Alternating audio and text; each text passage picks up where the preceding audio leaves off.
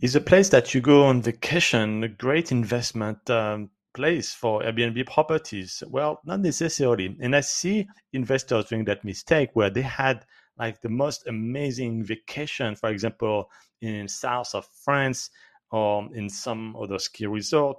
And they think that because they enjoyed it so much, they want to invest there and think that it's going to be profitable because everybody is like them every day of the year.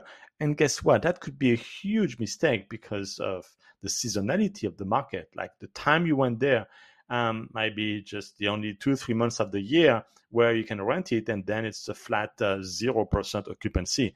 So make sure you look at the entire year, the entire 12 months in terms of occupancy, in terms of profitability, to make sure that this is the right place. Unless unless you just want to buy the place because you want somebody to you know pay your mortgage a little bit and uh, minimize the expense of this property, and it's not uh, a profit center for you. In that case, then yes, you can definitely go for this place that you loved or this location you loved during your vacation.